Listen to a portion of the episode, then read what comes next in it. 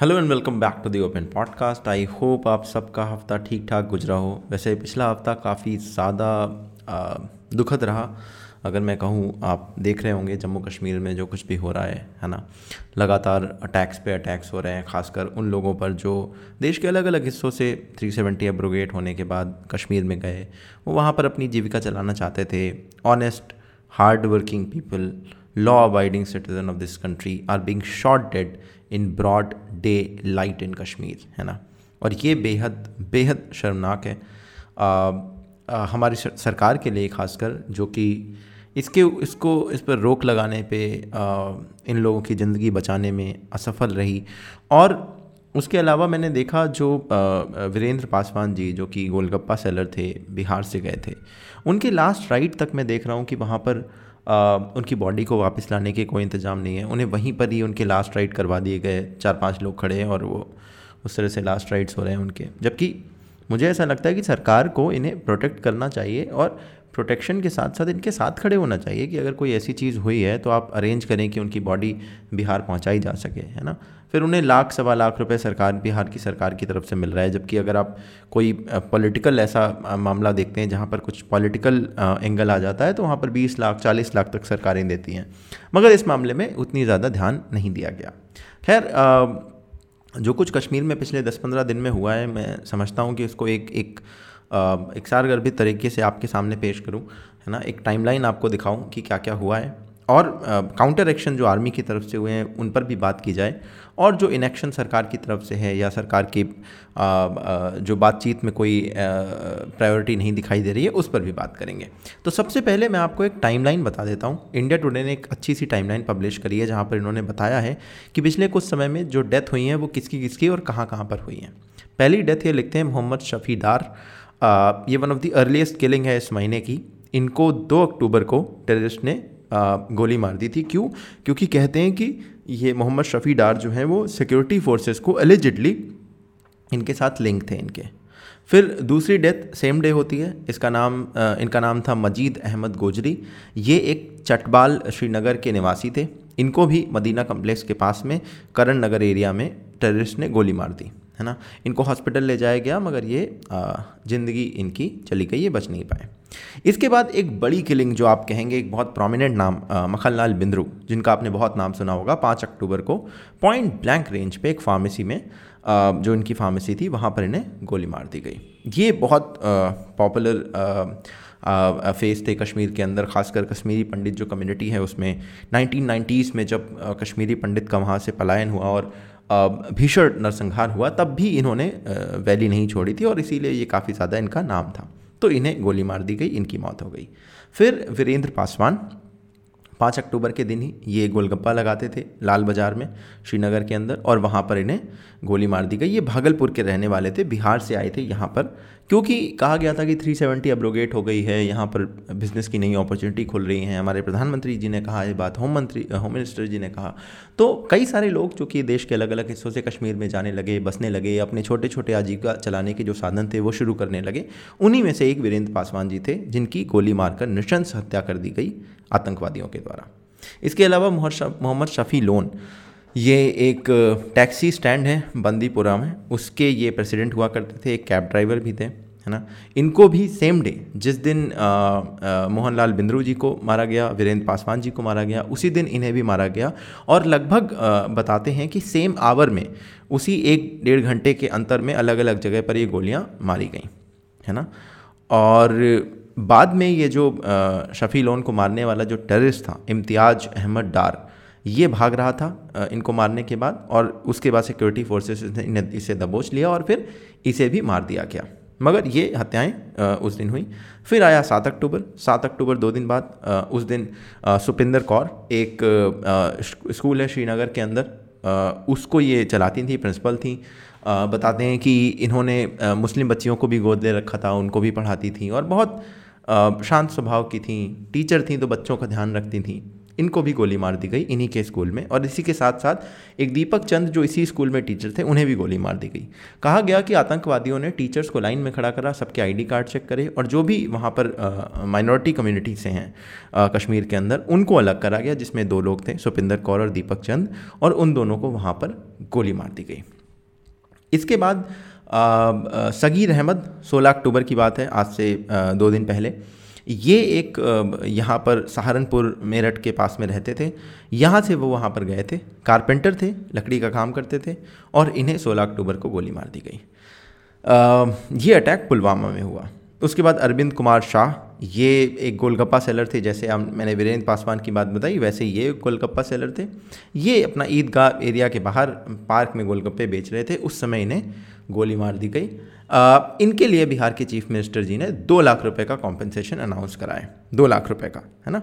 और आपने सुने होंगे अभी रिसेंटली जितने भी पॉलिटिकल ऐसे मर्डर्स होते हैं किलिंग्स होती हैं, उसमें कैसे चालीस चालीस, पचास पचास लाख के कॉम्पनसेशन अनाउंस करे जाते हैं। इवन दूसरे स्टेट के चीफ मिनिस्टर्स आकर कॉम्पनसेशन अनाउंस करते हैं। मगर ये चूँकि आप समझते हैं हमारे देश में जान की कीमत कैसे पॉलिटिक्स के हिसाब से तय होती है तो ये इन्होंने दो लाख रुपये का कॉम्पनसेशन अनाउंस कराया बिहार के अंदर।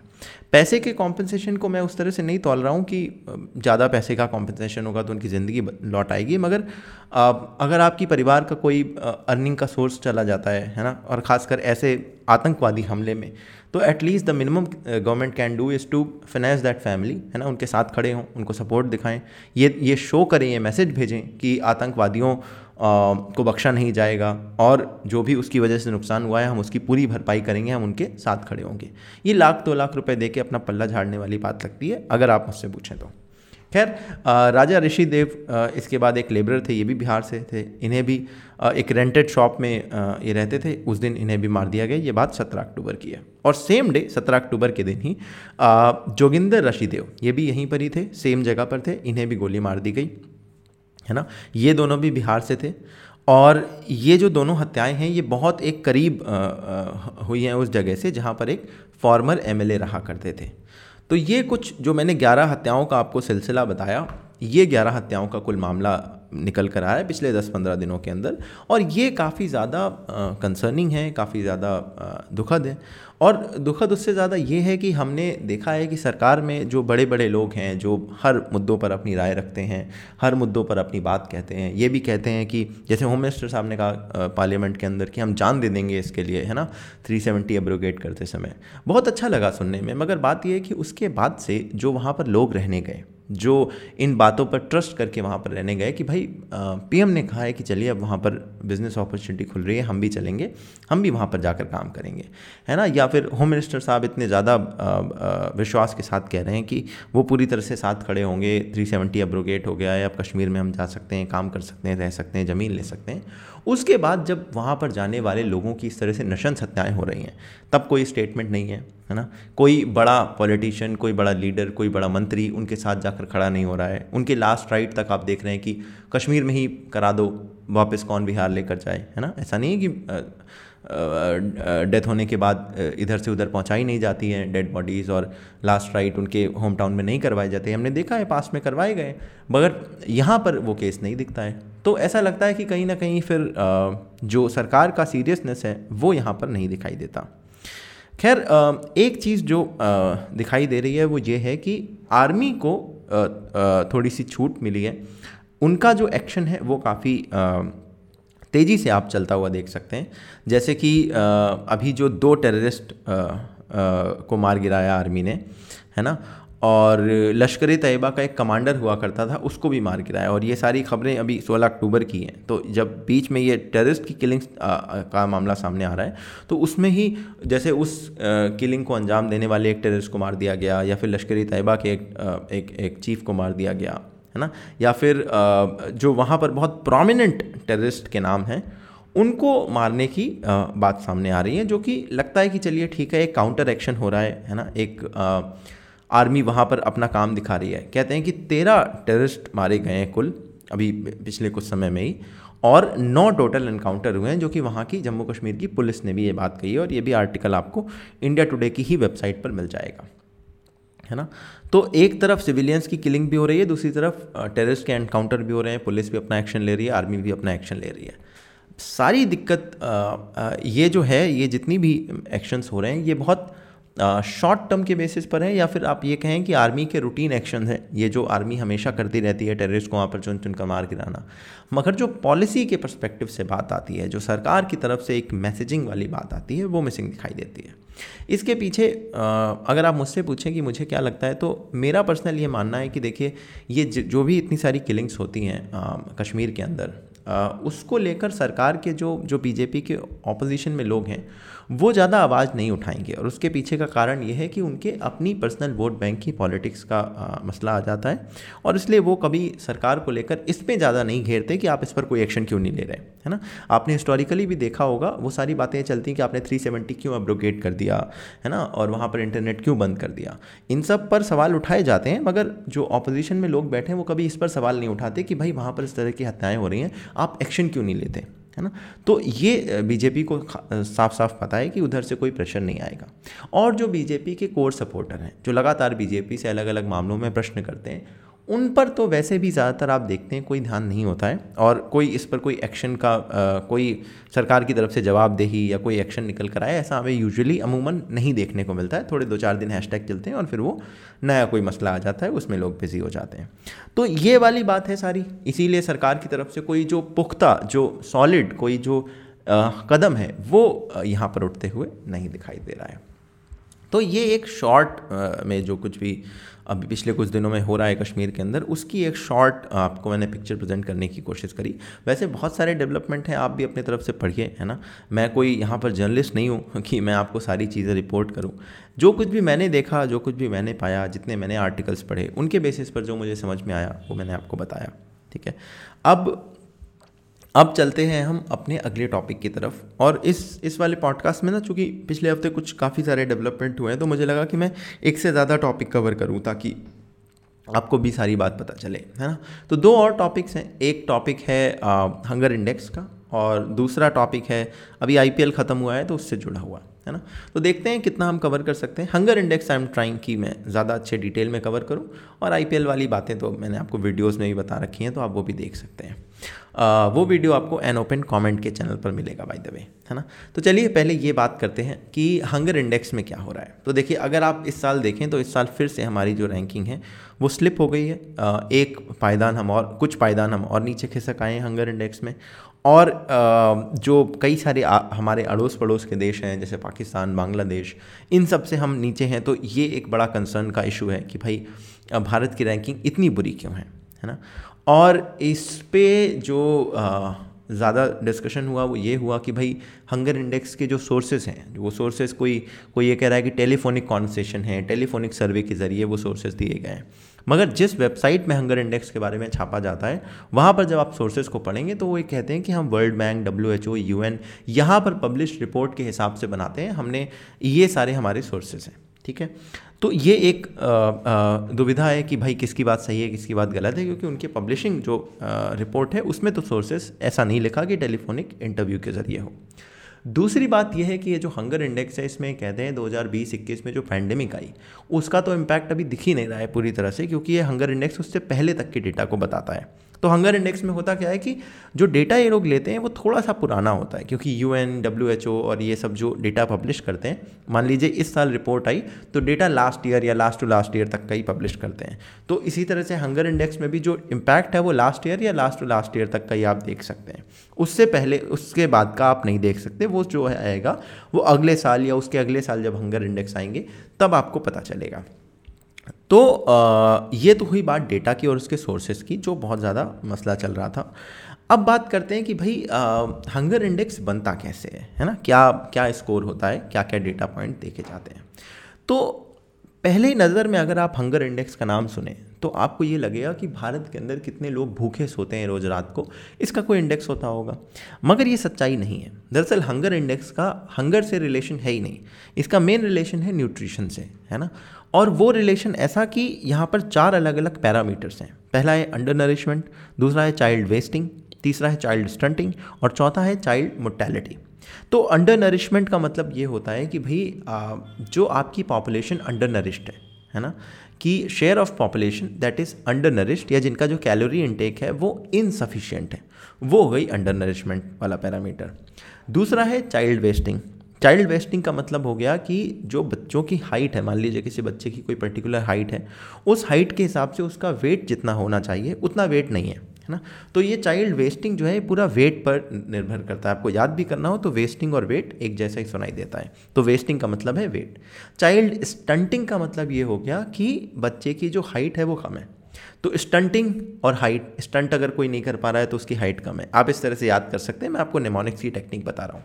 तो चाइल्ड स्टंटिंग का मतलब होता है कि आपकी जो एज है उसके हिसाब से आपकी हाइट कम है। ये सारा चाइल्ड के बारे में बात हो रही है, बच्चों के बारे में बात हो रही है। और लास्ट पॉइंट है चाइल्ड मोर्टैलिटी चाइल्ड मोर्टैलिटी ये होता है कि पाँच साल से कम सा, कम बच्चों की जो डेथ हो जाती है है ना? इनएडिक्वेट न्यूट्रिशन या अनहेल्दी इन्वायरमेंट की वजह से। तो आ, वो होता है चाइल्ड मोर्टेलिटी रेट कि कितने बच्चों की डेथ हो जा रही है पाँच साल से कम उम्र में। तो इस तरह से ये सारा डेटा निकाला जाता है।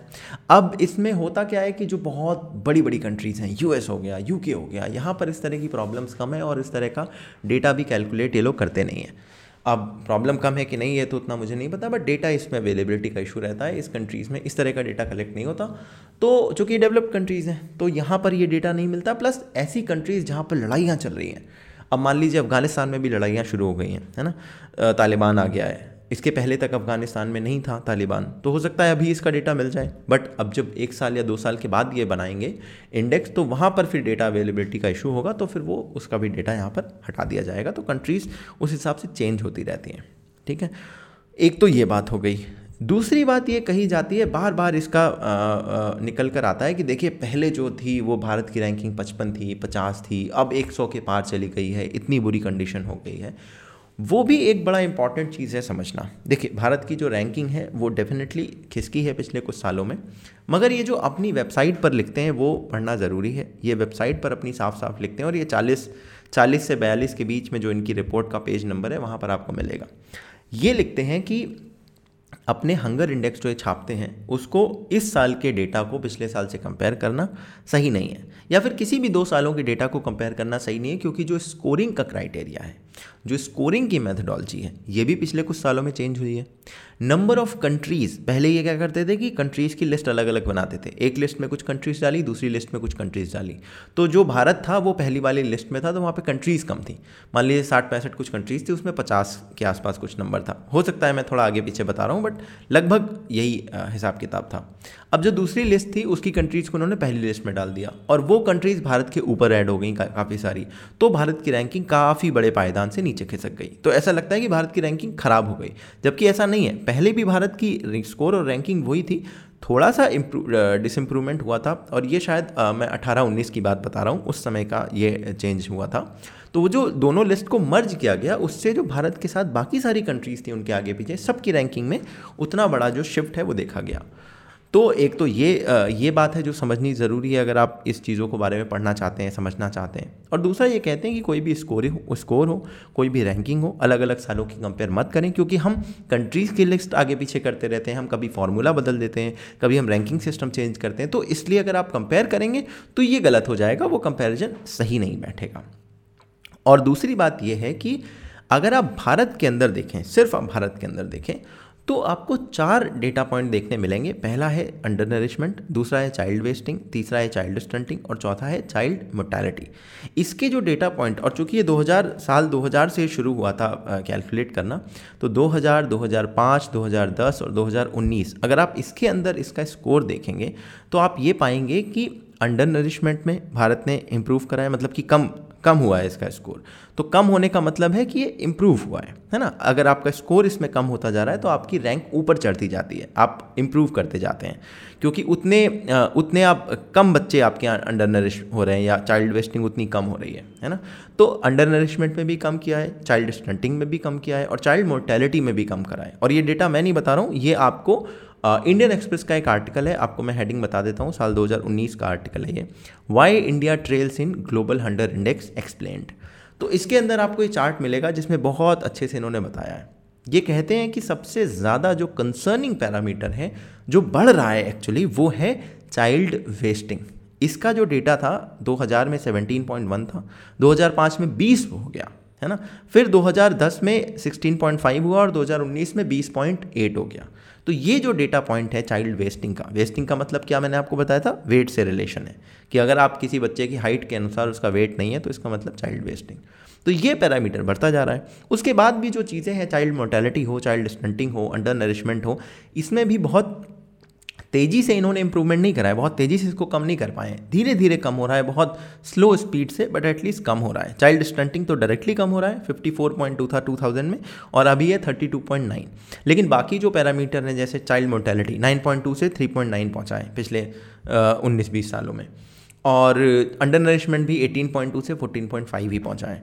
तो इसमें वो कोई बहुत बड़ा इम्प्रूवमेंट नहीं है बट इम्प्रूवमेंट हो रहा है। चाइल्ड वेस्टिंग बहुत तेज़ी से बढ़ रहा है, जिसकी वजह से अगर आप ओवरऑल देखें तो भारत का स्कोर भारत की रैंकिंग वो ख़राब होती हुई दिखती है। तो ये एक एक्सप्लेनेशन है, ये एक जो चीज़ें इसमें इन्वॉल्व हैं, जैसे जैसे ये बनता है, क्या पैरामीटर होते हैं, कैसे आप पिछले साल के स्कोर को कंपेयर कर सकते हैं या नहीं, या भारत की रैंकिंग का हिस्टोरिकल क्या सिग्निफिकेंस रहा है। मुझे लगा कि चूँकि हंगर इंडेक्स में बहुत बातें चल रही हैं तो इस पर भी एक अपनी बात होनी चाहिए, आपको थोड़ा सा जो भी मुझे पता है, वो मैं बता सकूँ। इसके अलावा जो आईपीएल अभी ख़त्म हुआ है आई पी एल इसमें मैं काम करता हूँ। अपना जो ये ये जो आप अभी शो सुन रहे हैं, इसके डिस्क्रिप्शन में मैं एक लिंक डाल दूँगा। जो मैंने आई पी एल पर एक वीडियो बनाया था अपने सेकंड चैनल पर, जो कि एन ओपन कमेंट है। बाय द वे आप उसको भी सब्सक्राइब कर लीजिए यूट्यूब पर। अच्छे अच्छे वीडियोज़ आते हैं वहाँ पर। तो वहाँ पर मैंने बताया था कि मेरा लव हेट रिलेशनशिप है IPL के साथ में, और मैं चेन्नई सुपर किंग्स को सपोर्ट करता हूँ। ये वीडियो बनाए हुए मुझे कुछ महीने बीत चुके हैं। अब चेन्नई सुपर किंग्स जीत भी गई है। तो वो अच्छी बात है।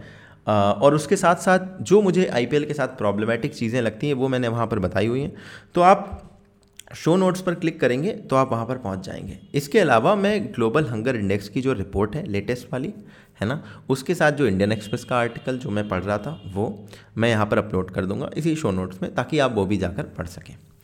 और उसके साथ I think we can wrap it up अगर आप हमारे वीडियोस देखना चाहते हैं, जो कि हर हफ़्ते तीन आते हैं ट्यूसडे थर्सडे एंड सैटरडे तो आप एन ओपन लेटर सर्च कीजिएगा। दूसरा चैनल है एन ओपन कमेंट पहला वाला है, जो मेन चैनल है, वो है एन ओपन लेटर आप यूट्यूब पर सर्च करें, वहाँ पर आपको वीडियोज़ मिलेंगे, आप वीडियोज़ देखें।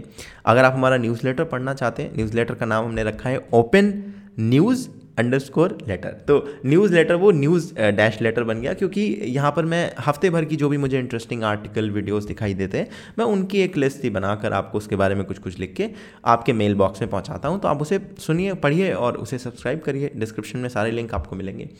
और इसी तरह से हमारे पॉडकास्ट को फॉलो करते रहिए। आप लाइक सब्सक्राइब वगैरह करते रहिए पॉडकास्ट में रिव्यूज़ डालते रहिए एप्पल पॉडकास्ट में। इससे क्या होता है ना, इनकी रैंकिंग थोड़ी सी इंप्रूव होती रहती है। तो उम्मीद करता हूँ आप ये सब करेंगे। मैं आपसे मिलूँगा अगले हफ़्ते किसी और इंपॉर्टेंट टॉपिक के बारे में डिस्कशन करते हुए। तब तक के लिए अपना ध्यान रखिएगा। जय हिंद, वंदे मातरम।